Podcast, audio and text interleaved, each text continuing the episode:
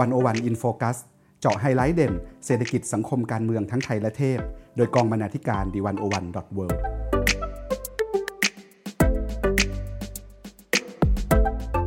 สวัสดีค่ะคุณผู้ฟัง ขอต้อนรับเข้าสู่รายการ 101 In Focus EP ที่ 57 คุณผู้ฟังคะ ประวัติศาสตร์ไม่สนุกเมื่ออยู่ในโรงเรียน มีหลักฐานยืนยัน คือการคืนเนื้อหาให้คุณครูทันทีหลังสอบ ส่วนประวัติศาสตร์ที่สร้างการตื่นรู้ทำให้เห็นความเชื่อมโยงกับมนุษย์ ชีวิต เห็นเรื่องราวของผู้คน เกิดจากการแสวงหาข้อมูลนอกห้องเรียนค่ะ เกิดจากการแสวงหาในหนังสือ อินเทอร์เน็ต การแลกเปลี่ยนกับคนอื่น หรือเมื่อเข้าสู่รั้วมหาวิทยาลัย ซึ่งมหาวิทยาลัย คือความรู้เดินทางอย่างเสรีค่ะ มีอิสระในการถกเถียงเพิ่มขึ้น วิชาประวัติศาสตร์ในโรงเรียนหลายแห่ง ยังจำกัดการตั้งคำถาม จนเนื้อหาประวัติศาสตร์ กลายเป็นเรื่องเล่ามุมเดียว เป็นคำตอบเดียว ที่คนท่องจำต่อกันมาหลายสิบปี อยู่กับดิฉัน วิลาวันบุญเกื้อกุลวงศ์และคุณสุภาวันคงสุวรรณ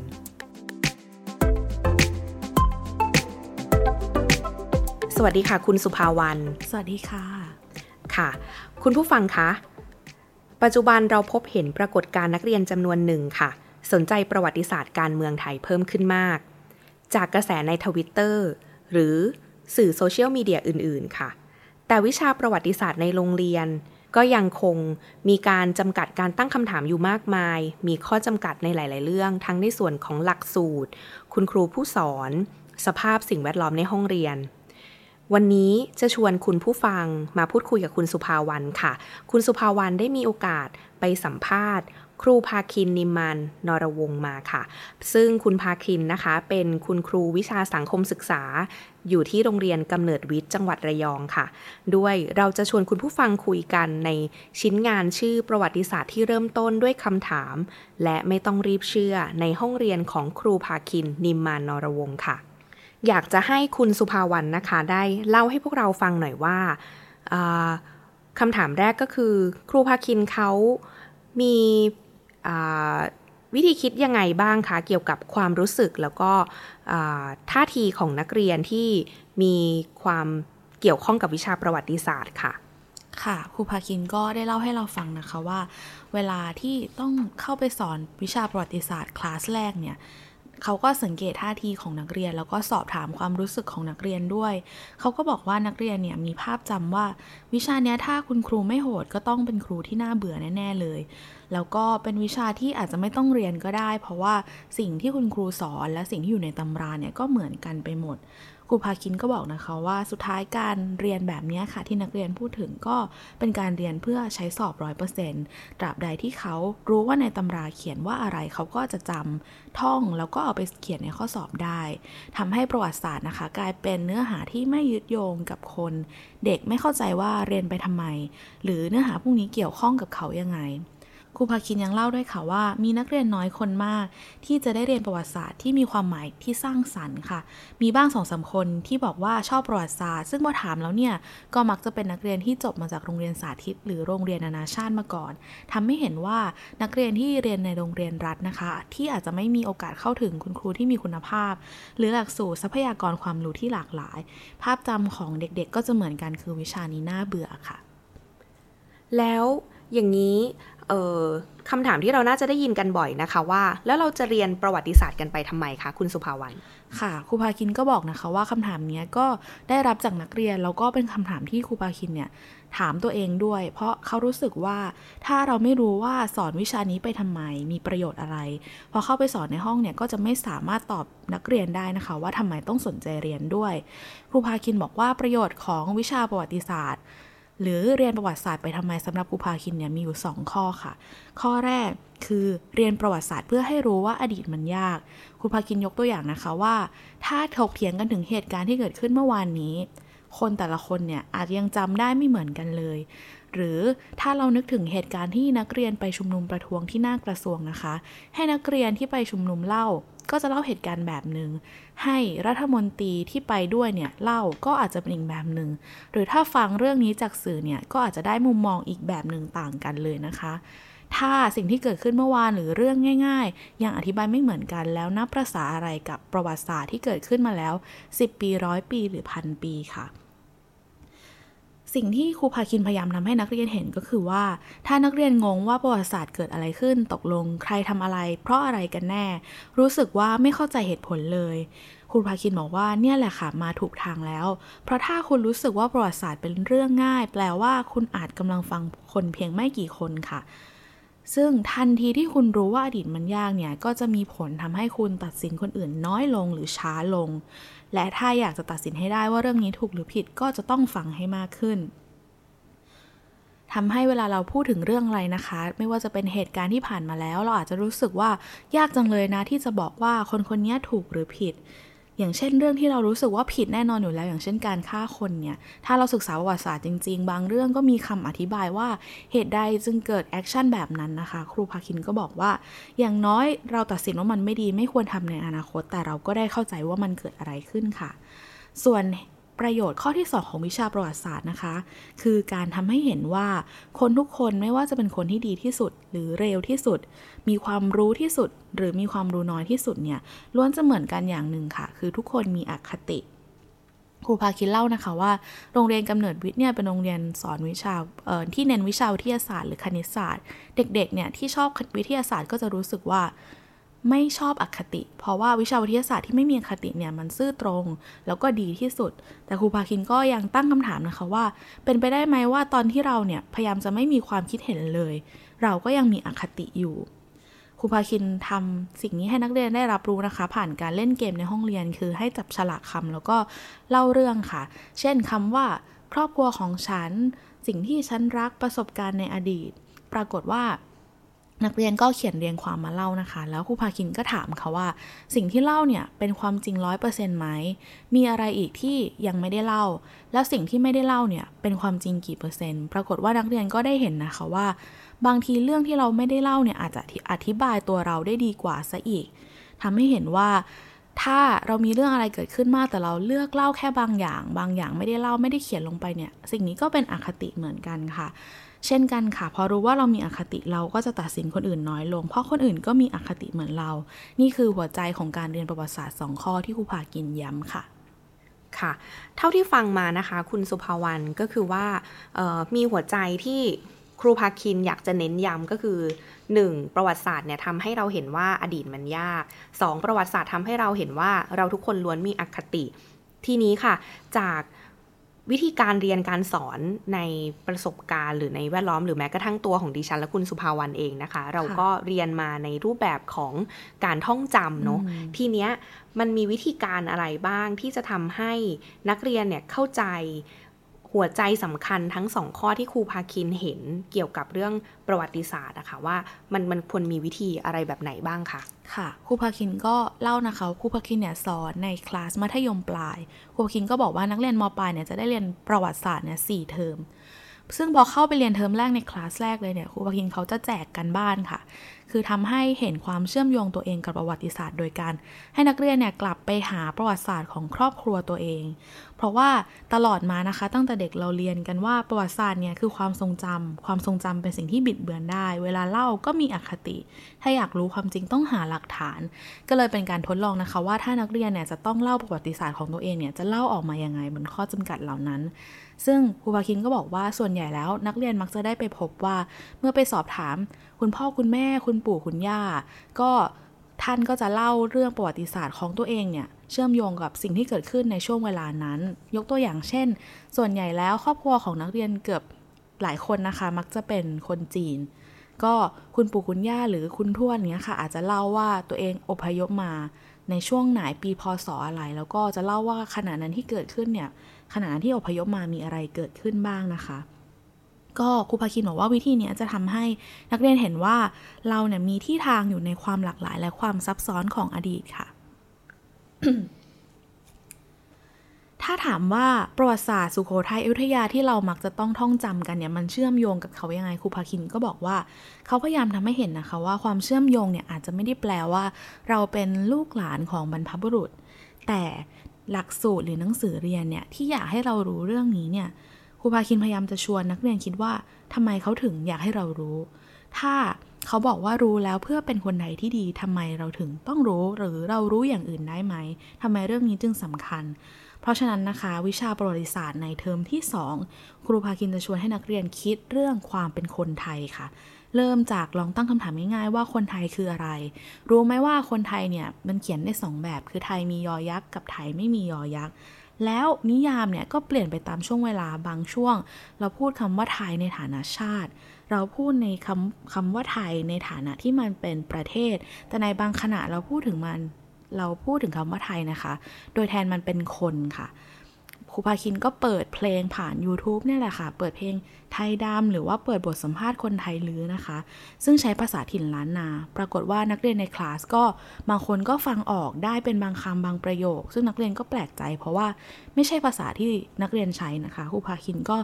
ตั้งคำถามต่อไปเลยค่ะ ว่าเป็นไปได้ไหมว่าคำว่าไทยที่เรารู้จักหรือภาษาที่เรารู้จักเนี่ยมันมีรากเดียวกัน แม้กระทั่งพื้นที่ที่ไม่ได้อยู่ในไทย เขาก็ยังเข้าใจภาษาเดียวกัน ถ้าอย่างนั้นแล้วคนไทยเนี่ย ไม่ใช่คนไทยอย่างเดียวหรือเปล่า นี่เป็นวิธีการสาวไปเรื่อย ๆ นะคะ จากคำถามว่าคนไทยคืออะไร เด็กก็เริ่มเข้าใจมากขึ้นว่า เพื่อจะเป็นคนไทยที่มียอยักษ์ในความหมายปัจจุบัน คนไทยที่ดีเนี่ยมันก็มีหลักสูตรที่ออกแบบมาเพื่อเหตุผลบางอย่างที่ทำให้เราต้องรู้ว่าสุโขทัยอยุธยาจำเป็นยังไง พอเป็นแบบนี้เด็กก็อาจจะตั้งคำถามต่อไปอีกค่ะว่า เออ เราเติบโตมาในโลกแบบไหนนะทำไมเขาถึงสอนเราแบบนี้มาตลอดหลายปี นี่คือจุดตั้งต้นค่ะที่ทำให้ประวัติศาสตร์ชาติที่เราท่องจำมาตลอดมัน ได้เชื่อมโยงกับเราได้ใช้ได้เห็นและเกิดคำถามค่ะ อืมทีนี้ค่ะคุณครูพาคินเนี่ยสอนในระดับมปลายเนาะทีนี้ คล้ายกับว่าครูพาคินจะต้องมีวิธีการในการที่จะทำให้เด็กๆเนี่ยได้ค่อยๆ หลุดออกมาจากกรอบความเชื่อหรือความเคยชินจากการเรียนประวัติศาสตร์ในแบบเดิมๆนะคะ ไม่แน่ใจว่าคุณครูพาคินเนี่ยทำยังไงบ้างคะค่ะ ก็เป็นเรื่องที่ยากมากๆเลยนะคะ ที่ครูพาคินบอกเพราะว่าเเด็กคนนึงก็อาจจะอยู่กับประวัติศาสตร์แบบหนึ่งมาตลอดหลายสิบปี ครูพาคินก็บอกว่า ใช้ใช้เวลามากค่ะ อาจจะเป็นไม่ได้ไม่เป็นไปไม่ได้ใน 1 ปีหรือ 1 ชั่วโมง ที่จะกระเทาะเขาออกจากตรงนั้นนะคะหัวพิงก็ยกตัวอย่างว่า เด็กบางคนที่สนใจประวัติศาสตร์มาก แล้วก็อยู่กับการเรียนประวัติศาสตร์แบบเดิมๆเนี่ยก็มักจะมีความอินประวัติศาสตร์ เช่น เรื่องพระนเรศวรกู้ชาติ ซึ่งกว่าที่ครูบาคินจะไปบอกเขาว่า เรื่องนี้มันซับซ้อนกว่านั้นนะ มันก็ต้องใช้เวลานานมาก แต่ว่าก็มีเหมือนเป็นหลักสำคัญที่ครูบาคินยึดค่ะว่า วิธีคิดที่ง่ายที่สุดสำหรับเขาเนี่ยคือการครูเนี่ยต้องกล้าที่จะถูกตั้งคำถาม เพราะว่าถ้าเราสอนโดยที่ไม่ต้องบอกว่าต้องเชื่อครูนะ แต่เป็นการเอาหลักฐานมาให้ดูชวนให้เขาคิด ต่อให้นักเรียนคิดไม่เหมือนครูก็ไม่ด่าเขาไม่บอกว่าเขาผิดทำให้เห็นว่าการตั้งคำถามเป็นเรื่องปกติ และทำให้เห็นว่าการเรียนการสอนในห้องเนี่ย เริ่มด้วยคำถาม ไปต่อด้วยคำถามและจบด้วยคำถามเสมอ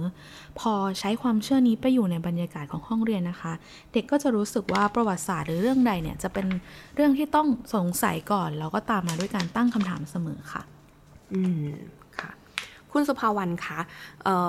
ในช่วงนี้ก็จะมีกระแสเรื่องของการใช้สไตล์การสอนแบบ active learning ขึ้นมาค่ะ ทีนี้วิชาประวัติศาสตร์หรือสังคมศึกษาเองเนี่ย มันก็ จริง ๆ ก็เป็นวิชาแนวเลคเชอร์เนาะทีนี้เลยไม่แน่ใจว่าสำหรับครูพาคินเองอะค่ะเขาคิดยังไงกับเรื่องแนวคิดของ active learning หรือเขามีนวัตกรรมใหม่อะไรไหมที่นำมาใช้ในคลาสวิชาสังคมศึกษาของเขา ค่ะ คือ active learning ก็เป็นแนวคิดที่ ทุกโรงเรียนหลายโรงเรียนพยายามทำให้เกิดในทุกวิชาเลยนะคะ แต่ว่าอย่างที่คุณวิลาวันบอกว่าประวัติศาสตร์เนี่ยเป็นวิชาเลคเชอร์ซึ่งคุณภาคินก็บอกว่าเขาเนี่ยพยายามโต้เถียงเหมือนกันว่าจริง ๆ วิชาเลคเชอร์มันก็จำเป็นแล้วก็สำคัญนะ แต่ประเด็นสำคัญมากกว่านั้นก็คือว่าเราต้องรู้ว่ามันทำไปทำไม ทั้ง active learning และ lecture ด้วยกันค่ะ ถ้าเราให้นักเรียนลุกขึ้นมาเต้นมาทำเล่นเกม แต่ไม่รู้ว่าจะ active ไปเพื่ออะไรเนี่ย มันก็อาจจะไม่ได้เกิดประโยชน์ขนาดนั้น ครูพาคินเขาก็พยายามที่จะทำให้ class lecture หรือบรรยายเนี่ยเป็นคลาสของการชวนคิด คือเสนอข้อมูล เสนอหลักฐานแล้วก็ให้นักเรียนคิดว่าจะสรุปเรื่องต่างๆ ว่ายังไง โดยที่เราครูเนี่ยไม่ไปบอกว่าเรื่องนี้จริงหรือไม่จริง คลาสหนึ่งที่ครูพาคินยกตัวอย่างว่าเด็กๆ ถกโต้เถียงกันสนุกมากก็คือคลาสเรียนเรื่องศิลาจารึก ครูพาคินเนี่ยค่ะเขาก็เอาดีเบตของอาจารย์หลาย ๆ ท่านมาให้นักเรียนได้ดู เช่น ของศาสตราจารย์ดร ประเสริฐนานคร ของอาจารย์พิริยะไกรเลิก และอีกหลาย ๆ คนก็จะมีแนวคิดว่าศิลาจารย์เรื่องเนี่ยอันนี้ของจริงแน่นอน บางคนก็บอกไม่จริงแน่นอน อีกคนบอกว่าจริงเฉพาะ 18 บรรทัดแรก ก็มีดีเบตหลายแบบนะคะ สุดท้ายเด็กก็จะเห็นข้อมูลว่าเขาเถียงอะไรกันบ้างแล้วครูพาคินเนี่ยก็จะโยนคำถามไปว่าแล้วคุณล่ะ เชื่อแบบไหนว่าจริงหรือไม่จริง แต่ประเด็นสำคัญที่ต้องไฮไลท์เลยคือ ถ้าคุณเชื่อว่ามันจริงหรือไม่จริงเนี่ยคุณเอาหลักฐานอะไรหรือว่าข้อมูลตรงไหนมายืนยัน แล้วคุณรู้ไหมว่าอาจารย์เหล่านั้นเนี่ยที่เขาบอกว่าจริงหรือไม่จริงอะเขาศึกษาจากอะไร อันนี้เป็น key สำคัญนะคะ ส่วนนวัตกรรมอีกอย่างหนึ่งที่ครูพาคินใช้อาจจะเรียกว่าเป็นเทคนิคดีกว่า ก็คือในคลาสเนี่ยมีมีคลาสหนึ่งที่จะเป็นวิชาชื่อ Game of Thrones ค่ะ คือการใช้ซีรีส์หรือหนังมาผูกโยงกับเด็กนะคะ วิชานี้ครูภาคินบอกว่าคนตั้งต้นคิดเนี่ยคือคุณสุรกายนันทบุรม ซึ่งเป็นคุณครูวิชาสังคมเหมือนกันที่โรงเรียนกำเนิดวิทย์นะคะ ก็ในต่างประเทศเนี่ยวิชา Game of Thrones เป็นเป็นที่นิยมมากเขาสองคนก็เลยคิดกันว่า ถ้าเอามาปรับในบริบทมปลายเนี่ยจะเป็นยังไง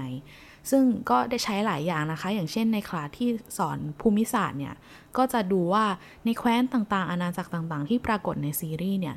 มันเชื่อมโยงกับชีวิตคนยังไง อย่างเช่น แคว้นที่อยู่ในภูมิศาสตร์แบบเกาะเนี่ยทำให้คนมีวิถีชีวิตแบบไหน หรือในพาที่ครูพากินสอนก็พยายามจะโยงให้เห็นว่า Game of Thrones ไม่ใช่แค่นิยายไร้สาระแต่ว่าช่วยให้เราคิดในทางประวัติศาสตร์ได้ด้วยนะคะ เช่น ชวนนักเรียนคิดว่า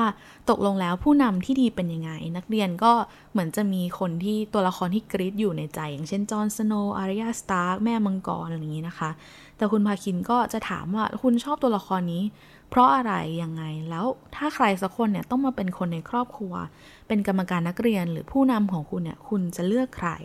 ถึงจุดหนึ่งนักเรียนก็รู้สึกว่า เออ ตัวละครบางตัวเนี่ย เป็นแค่ตัวละครไปจะดีกว่า อย่ามาอยู่ในครอบครัวเราเลย หรือบางคนบอกว่าตัวละครตัวหนึ่งที่โหดมากๆ คือแรมซี่โบลตันนะคะ อาจจะเป็นผู้นำที่ดีนะในเวลาสงสงคราม นักเรียนอีกคนก็แย้งว่า เออ ก็จริงแต่ว่าในเวลาปกติเนี่ย คงเป็นผู้นำไม่ได้หรอก เพราะว่าผู้นำที่ดีอาจจะต้องการอะไรมากไปกว่าความโหดนะคะ นี่ก็เป็นวิธีหนึ่งค่ะที่ครูพาคินทำให้วิชาเนี่ยเชื่อมโยงกับนักเรียนค่ะ ค่ะ ทีนี้เรากลับมาที่สังคมไทยกันนิดนึงนะคะ อย่างเมื่อกี้ฟังเรื่องวิชาเกมออฟโทนนี่ก็น่าสนใจมาก ๆ เลย ดิฉันยังไม่ได้ดูซีรีส์เรื่องนี้นะคะ ก็รู้สึกกลัวนิดนึงว่าถ้าดูแล้วชีวิตจะเสียหายนะคะะทีนี้ค่ะ ในประวัติศาสตร์โรงเรียนเนี่ย ในวิชาประวัติศาสตร์เนี่ย ซึ่งหลาย ๆ โรงเรียนเลยนะคะ ก็จะมีเนื้อหาบางอย่างที่ อาจจะไม่ได้สอนหรือเป็นเนื้อหาประเภทที่ไม่อยากแตะต้องพูดถึงไม่ได้ หรือถูกอธิบายถูกเขียนไว้เพียงสั้นๆ เท่านั้น โดยเฉพาะเรื่องประวัติศาสตร์การเมืองไทย ทีนี้ค่ะ ณ ปัจจุบันเนี่ยนักเรียนเริ่มตั้งคำถามกันมากขึ้น และจากกระแสสถานการณ์การเมืองในปัจจุบันที่เราเห็นเนาะทีนี้ค่ะในฐานะคนเป็นครู ควรทำอย่างไรบ้างคะในแนวคิดหรือในมุมมองครูพาคินค่ะครูพาคินก็พูดไว้อย่างน่าสนใจว่า ถ้าคุณเป็นครูที่อยากจะสอนเรื่องเนี้ยเรื่องที่หลักสูตรอาจจะไม่ได้บอกให้สอนหรือว่าอธิบายไว้สั้นมากๆเนี่ย จริง ๆ แล้วคุณโชคดี เพราะว่าในยุคนี้มันมีข้อมูลภายนอกเยอะมาก ทั้งวิดีโอทั้งสื่อในอินเทอร์เน็ต มันมีข้อมูลหลายเยอะมาก ซึ่งเป็นข้อมูลที่ใกล้ชิดเด็ก เพราะฉะนั้นถ้าครูอยากสอนเรื่องเนี้ยมันจะทำให้คุณมีสื่อที่ช่วยเหลือคุณในการสอนเยอะมากมาย แต่ว่า ถ้าคุณไม่อยากสอนหรือไม่รู้ว่าต้องสอนเนี่ยจริง ๆ อาจจะโชคร้ายด้วยซ้ำเพราะว่าหนึ่งเด็กไม่ได้อยู่กับคุณครูตลอดชีวิตครูพาคินก็บอกนะคะว่าเด็กเจอครูเนี่ยแค่หนึ่งคาบต่อสัปดาห์เองคิดเป็นเปอร์เซ็นต์น้อยมาก ๆ ในเวลาทั้งหมดของชีวิตเขา เพราะฉะนั้นเขาก็จะไปรู้อะไรบางอย่างอยู่ดี ซึ่งต่อให้คุณครูไม่อยากให้เขารู้แค่ไหนเขาก็จะไปรู้มาจนได้นะคะ ซึ่งถ้าคุณไม่อยากสอนหรือว่าออพอเขารู้แล้วไปว่าเขาเนี่ยคือคุณโชคร้ายมาก ๆ แล้วก็เด็กเนี่ยก็จะรู้สึกว่าคุณเป็นศัตรูกับเขา โดยที่ไม่ได้แก้ปัญหาว่าตกลงเรื่องที่เขาไปรู้มาเนี่ยมันจริงหรือไม่จริงด้วยซ้ำค่ะ ก็ครูพาคินก็ยังบอกอีกนะคะว่าสักวันเนี่ยตำราเรียนมันก็จะหายไป ข้อมูลทั้งหมดเนี่ยอาจจะไปอยู่บนโลกออนไลน์ก็ได้ อาจจะมีคนทำประวัติศาสตร์ไทย การเมืองไทยเล่าแบบ virtual reality ก็ได้ แต่มันก็เป็นแค่องค์ประกอบหนึ่งจากโลกทั้งหมดของนักเรียนนะคะ มันมีคนอีกจำนวนมากมายที่พร้อมจะเล่าประวัติศาสตร์บอกความรู้ซึ่งแตกต่างจากที่โรงเรียนพยายามจะบอก แทนที่ครูจะช่วยให้เขากองความรู้ที่มีอยู่เยอะมากเนี่ย ถ้าครูไปปิดกั้นเขาเนี่ยมันก็เหมือนไปปิดกั้นสิ่งที่ไม่สามารถปิดกั้นได้ แล้วประโยชน์ก็ไม่ได้เกิดกับใครเลยค่ะครูพาคินยังชี้ให้เห็นอีกนะคะว่าสิ่งที่นักเรียนอาจจะไปดูในโลกออนไลน์เนี่ยไม่ได้น่ากลัวเลย สิ่งที่น่ากลัวเนี่ยคือการเชื่อใครสักคนทันที อย่างเช่น เวลาเราอ่านงานของนักวิชาการพอเราเห็นชื่อเขาเนี่ยเราก็จะรู้สึกว่าต้องถูกแน่เลย คนนี้แหละเขาพูดแบบนี้ก็ต้องเป็นแบบนั้น แต่จริง ๆ แล้ว ข้อมูลเนี้ยไม่ว่าจะมาจากใครไม่ว่าจะไปรู้จากที่ไหนมานะคะ มันก็ต้องระวังครู คุณครูเองเนี่ยควรชี้ให้เห็นว่าเออสิ่งที่ตัวเองสอนในห้องเรียนก็เหมือนกัน วันหนึ่งมันอาจจะไม่จริงก็ได้ สักวันหนึ่งความรู้คุณอาจจะผิดครูพาคินคิดว่าเรื่องนี้อันตรายมากกว่าโลกโลกออนไลน์เยอะเลยค่ะ อืม แล้วทีนี้ค่ะ สมมุติว่ามีนักเรียนคนหนึ่งที่เขามีความสงสัยใคร่รู้ในทางประวัติศาสตร์การเมืองไทยบางอย่าง แล้วทีนี้คุณครูที่สอนเขาหรือคุณครูวิชาสังคมในโรงเรียนเนี่ย มีจุดยืนและมีความเชื่อที่ชัดเจนเลยทีนี้ค่ะ ซึ่งคุณครูคนนี้ก็อาจจะมีท่าทีที่ว่าเออถ้ามีความคิดที่เห็นต่างจากฉันเนี่ยฉันอาจจะไม่คุยด้วย ฉันจะไม่ไม่แนะนำอะไรแน่นอน ทีนี้ถ้าเราเป็นนักเรียนคนนั้นเนี่ยค่ะ เราควรจะรับมือกับคุณครูที่มีลักษณะแบบนี้ยังไงดีครูพาคินก็บอกว่าตัวเองเนี่ยมองโลกในแง่ร้ายไปเลย ถ้าเกิดกรณีนี้เกิดขึ้นก็คือ จริงๆแล้วค่อนข้างเชียร์ให้นักเรียนมุ่งไปหาอินเทอร์เน็ตเถอะเพราะว่า ถ้าเรารู้ว่าครูคนนั้นไม่พร้อมจะตอบและไม่พร้อม ที่จะถูกตั้งคำถามเนี่ยมันก็เหมือนเสียเวลาครูพาคินบอกว่าผมเชื่อว่าโลกไม่ได้เป็นของเขา หมายถึงไม่ได้เป็นของครูคนนั้นนะคะ โลกนี้เป็นของพวกคุณหรือนักเรียนทั้งนั้น นักเรียนจะมีอนาคตอีกหลายสิบปี มีโอกาสในการสร้างความความเป็นไปได้อีกมาก ยิ่งคุณเป็นนักเรียนยิ่งมีโลกข้างนอกรออยู่ มีความเป็นไปได้มากมายในชีวิตที่จะเกิดขึ้น คุณอาจจะไปรู้อะไรจากคนอื่นที่ไม่ใช่ครู แล้วก็มีมนุษย์มากมายที่พร้อมจะตอบคำถาม แต่เรื่องสำคัญก็คือไม่ว่ามนุษย์ที่ตอบคำถามของนักเรียนนะคะ จะเป็นมนุษย์ที่ใจดีหรือน่ารัก หรือน่ากลัวก็ตามที ทุกคนก็มีคัดอคติค่ะสิ่งสำคัญคือนักเรียนหรือเด็กๆ ทุกคนต้องฟังแล้วคิดด้วยตัวเอง สร้างคำตอบของตัวเองให้ได้และที่สำคัญก็คือจำไว้ว่าโลกนี้เป็นของเราค่ะ จากตัวอย่างลักษณะ character ของคุณครูนะคะ ทีเนี้ยไม่แน่ใจว่าเป็นในเรื่องของหลักสูตรวิชาประวัติศาสตร์ในในประเทศไทยหรือเปล่าที่ทำให้มีการจำกัดอิสระเสรีภาพของคุณครูในการที่จะสอนอะไรอย่างเงี้ยค่ะ ไม่แน่ใจว่าเกี่ยวกับเรื่องหลักสูตรไหมค่ะ จริงๆแล้วในบทสัมภาษณ์เนี้ยนะคะ ถ้าได้ดูมันจะมีคลิปวิดีโอด้วย ในคลิปวิดีโอเนี่ยจะมีนักเรียนที่เป็น นักศึกษาคนหนึ่งเขาก็พูดเหมือนกันนะคะว่า จริงๆ เขารู้สึกว่าวิชาประวัติศาสตร์เนี่ยคุณครูอาจจะถูกจำกัดด้วยหลักสูตรก็ได้เลยไม่สามารถสอนบางเรื่องที่ไม่ได้อยู่ในหลักสูตรได้ ซึ่งครูพาคินเนี่ยพอมาตอบก็จริง ๆ ก็เหมือนค่อนข้างเห็นด้วยแต่ว่าเขาก็บอกนะคะว่าหลักสูตรเนี่ยถ้าเขียนดีๆมัน empower ครูแต่ถ้าเขียนไม่ดีมันเหมือนตีกรอบเหมือนกัน ซึ่ง บางคนก็ถกเถียงไปอีกว่า เอ้ย ในวิชาประวัติศาสตร์เนี่ยหลักสูตรมันอาจจะไม่ได้แย่เท่าไหร่ไหมครูพาคินก็บอกว่า อืม ก็เห็นด้วยอยู่ในแง่หนึ่งนะคะ เพราะว่าเขาเนี่ยใช้วิธีเอ่อเอาสิ่งที่หลักสูตรเขียนเนี่ยมาตีความเหมือนมาเล่นกับมันนะคะ อย่างเช่น ถ้าหลักสูตรเขียนว่าต้องให้ความสำคัญกับเเนื้อหาเรื่องนี้ เขาก็จะเอามาเล่น เอามาเหมือนชิปมุมมองอะค่ะว่า ไอ้คำว่าให้ความสำคัญเนี่ยแปลว่า เราต้องพูดถึงมันในแง่ดีอย่างเดียวหรือเปล่า รือว่าเราตั้งคำถามกับมันได้ ทีนี้ครูพาคินก็บอกว่าถ้าเราอยากให้ระบบการศึกษาเปลี่ยน หรือวิธีคิดเรื่องประวัติศาสตร์เปลี่ยนเนี่ยก็ปฏิเสธไม่ได้ว่าหัวใจสำคัญคือหลักสูตรเหมือนกัน คือบางอย่างที่ต้องให้ความสำคัญเนี่ยอาจจะไม่ต้องตัดออกก็ได้ แต่ว่าลองเก็บมันไว้หรือเพิ่มความเป็นท้องถิ่นเข้าไปไหมให้นักเรียนได้ เชื่อมโยงกับที่ที่เขาอาศัยอยู่ หรือว่าลองใส่คำถามเข้าไปในหลักสูตรมากขึ้น แทนที่จะเขียนว่าต้องให้ความสำคัญของสิ่งนี้อาจจะเปลี่ยนเป็นเพื่อให้ตั้งคำถามดังต่อไปนี้ คือคงหลักสูตรแบบเดิมไว้ค่ะ แต่ว่าครูพาคินก็แนะว่าเวลาเขียนตัวชี้วัดเนี่ยอาจจะเพิ่มเรื่องคำถามลงไป แล้วถ้าคนกังวลว่าหรือมันจะไม่เปลี่ยนหลักสูตรมันจะเป็นอย่างนี้ไปอีกนานเนี่ยครูพาคินก็เชื่อว่าอีกหน่อยรัฐมนตรีกระทรวงศึกษาธิการก็จะไม่ใช่คนนี้แล้ว ก็อาจจะเป็นคนที่เกิดจากผลผลิต เป็นเด็กรุ่นใหม่ที่เกิดจากผลผลิตของครูที่พยายามจะเปลี่ยนมันนะคะ แล้ววันหนึ่งทุกอย่างมันก็จะเปลี่ยนไปเอง ก็ครูพาคินก็บอกนะคะว่าจริง ๆ แล้วมีคนพยายามจะสู้ต่อสู้ในประเด็นนี้มาก เยอะมากๆทั้งที่ลับและที่แจ้งค่ะ อืม แล้ววิชาประวัติศาสตร์ในฝันที่คิดว่าน่าจะให้อิสระคุณครู และก็มีส่วนในการสร้างนักเรียนที่ทำให้มีทักษะในศตวรรษที่ 21 ไปพร้อมๆกันควรจะเป็นอย่างไร แล้วก็มีอะไรบ้างคะที่ควรจะต้องปรับเปลี่ยนค่ะ เรื่องแรกเลยก็น่าจะเป็นเรื่อง การตั้งคำถามครูพาคินเนี่ยเขาพูดประโยคนึงนะคะว่า เราต้องยอมรับว่าประวัติศาสตร์แบบที่เราเรียนกันอยู่เนี่ยไม่ตอบโจทย์แม้กระทั่งสิ่งที่ท่านนายกรัฐมนตรี หรือรัฐมนตรีกระทรวงศึกษาธิการ ต้องการหรือเชื่อว่าเป็นการเรียนรู้ที่ดีคือในปัจจุบันทุกคนจะพูดว่าเด็กต้องคิดวิเคราะห์ จะต้องช่างสังเกต จะต้องไม่เรียนไปเพื่อแค่ท่องจำแต่ปรากฏว่าพอเด็กคิดวิเคราะห์จริงๆ เราได้คำตอบไม่เหมือนครูเนี่ย คุณครูก็รู้สึกว่าไม่ได้นะ ต้องได้คำตอบให้ตรงกัน ซึ่งถ้าหลักสูตรอยากจะทำให้เด็กมีทักษะในศตวรรษที่ 21 จริง ๆ เนี่ย ก็ต้องกล้าคิดว่าเป็นไปได้นะที่เด็กจะไม่ได้คำตอบตรงกัน หรือแบบที่เราอยากให้เป็น